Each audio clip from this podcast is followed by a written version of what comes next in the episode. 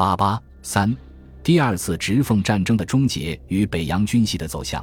十月二十三日，冯玉祥部回师北京，发动政变。时在山海关前线的直军仍在与奉军作书死战，并未得知消息。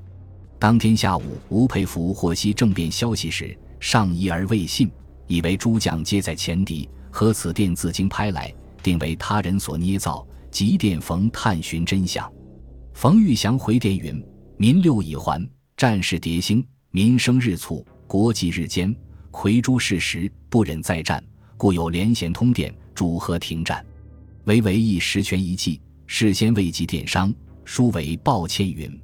于是吴氏之态度，迷为惶恐不安矣。”得知北京政变的实情后，二十四日，吴佩孚在秦皇岛直军总部主持召开紧急军事会议。决定因应方略，吴佩孚对冯玉祥此举极为恼怒，决定亲率直军主力第三师及曹英第二十六师一部火速转往天津进行讨冯作战，并急电萧耀南、齐燮元、孙传芳等南方直军将领调集直军增援北方。至于山海关前线作战，决定由援军总司令张福来代理直军总司令，部队采取守势，不主动出击。亦不主动撤退，比拖住奉军，争取时间以利再战。对于吴佩孚的决策，与会将领不无异议。但因当时直军与奉军经多日苦战，已显疲态。如果北京政变消息传开，而主帅又离队，则部队群龙无首，将致军心动摇，是将牵动全局，有失败之虞。负责山海关前线作战的第一军总司令彭寿申的参谋长李藻林提出。在此危急关头，全军主帅万不可离开部队，应当集中兵力，迅速将当前的敌人击溃，然后挥师南下，以天津为根据地，召集各省援军，以解决北京问题。但吴佩孚刚愎自用，一意孤行，他对冯玉祥倒戈的仇恨超过了对奉作战的急迫。在他的坚持下，诸将领对其作战方案足无异议。不过，此后战局的发展说明。吴佩孚此举却未导致直军在山海关前线最终失败的重要因素。十月二十五日，吴佩孚在秦皇岛发表通电，声称曹锟由京特派密使来岛，数同前情，并传谕语：冯玉祥已派兵包围公府，本大总统受暴力围逼，完全失其自由，特命吴总司令佩孚星野率兵入卫，号召全国忠义会师讨贼，匡扶金国。所有一切征讨事宜，均助吴总司令惩治处分，便宜行事。通电则冯卫文一事相加，先以倒戈相向。朋友之交，有耻二三其德，况以身所尊事之中央，法所产生之元首，是等变毛，放肆幽迫，在国法为大逆，在个人为不义。声明奉元首密令，剪除凶逆，必不使艰难恢复之法统，合法建制之政府。任一二人颠覆已尽，所有冯玉祥之倒行逆施、反道败德，应与张作霖同科。原一面激励前敌将士东讨外叛，一面分领大军会师基辅，清除内奸。吴佩孚还以曹锟名义任命李景林为东三省巡阅使兼奉天督军，胡景翼为热察绥巡阅使兼第三军总司令。此时吴尚不知胡也参加了政变。刘振华为陕甘新巡阅使，王怀庆为陆军检阅使兼西北边防督办。对于曹锟在北京所发停战令及免五职等令，吴佩孚通电指其为捏造，不便自明。且该违令首尾皆与成事不符，显有伪造者不明公事，由不斥自逞供状。佩孚既奉元首密使传谕，便宜行事，贯彻戡乱。对于此等伪令，礼和声明，以彰逆迹。其实，曹锟所发各令虽为被迫，却非捏造，是有各方资料回忆所证。倒是吴佩孚所言曹锟密令是其自说自话，有矫诏之嫌。因为曹锟当时已在冯部严密看管之下，不可能再派密使外出传旨。二十五日晚，吴佩孚率部离秦皇岛。二十六日无抵天津，在北仓车站设司令部。部署讨冯军事，不过，此时吴佩孚面对的最大难题是缺兵少将，直军北方主力集中在山海关，南方主力距离遥远，他能够动用的兵力只有从山海关带来的第三师和第二十六师一部及临时征调的潘红军第一混成旅，总数不到两万人。为了增厚兵力，准备决战，吴佩孚下令调驻保定的曹世杰第十六混成旅北进驰援，同时另调江苏、浙江直军一师二旅沿金浦路北上，河南。湖北直军一师二旅沿京汉路北上，为了稳固直军军心，吴佩孚还致电直系各省，通报此间前方战事连日急称得手，可勿顾虑。当今通电各省，一致深讨。但是，形势的发展完全不似吴佩孚预期的那般乐观。北京政变和吴佩孚离开山海关的消息传开后，山海关前线的直军军心涣散，阵脚大乱。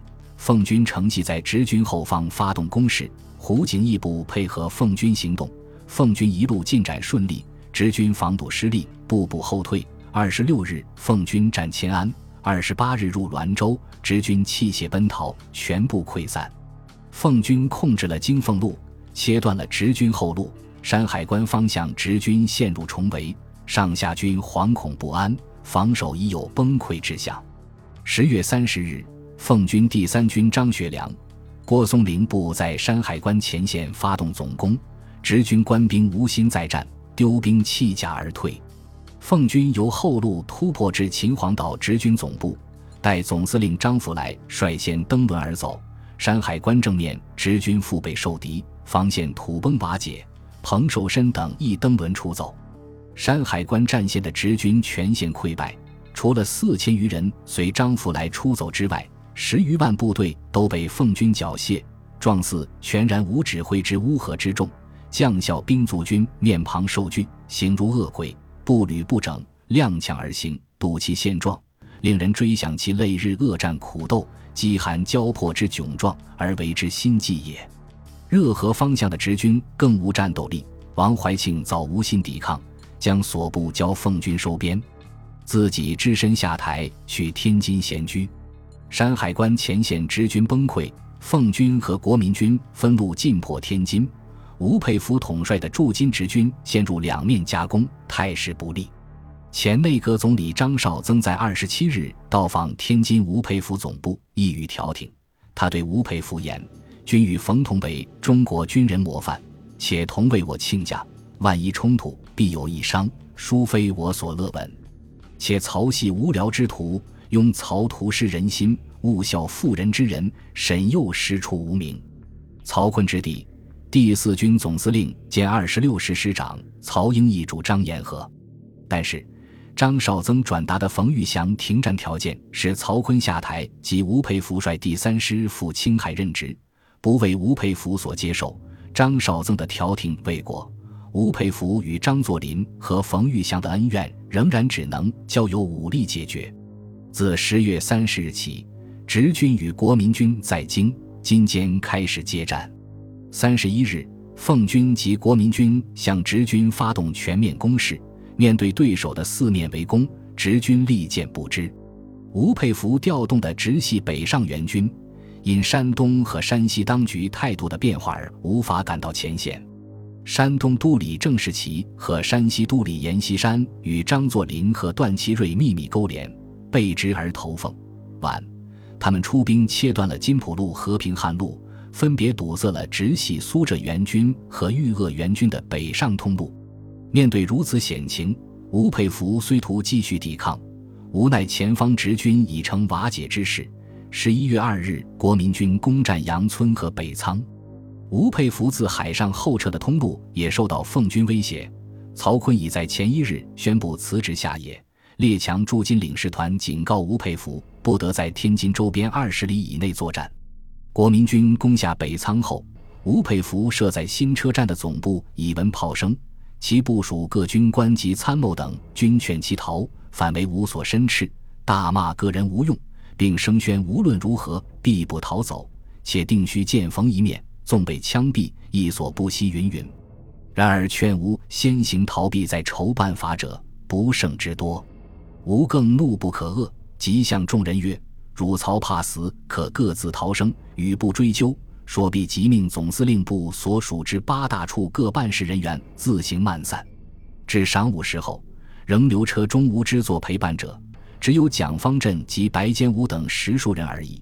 其余所谓戒严司令部与各路之司令办公处等，皆一哄而散。门外所挂之牌照，亦皆不翼而飞矣。当吴佩孚处在危急状况时，十一月二日，日本驻天津总领事吉田茂访吴。提议调停直奉之道，莫便于请段祺瑞之援助。段氏与吴将军本有师生之意，吴将军为国家前途计，应一扫从来隔阂之感情，投入段氏之怀抱，以发现彼此之妥协点，请将军慎思之。吴回应称：若从贵总领事之言为一时之权一计，截断已被曹大义名分之为何？且臣节由此而坏。何得任国家之重计乎？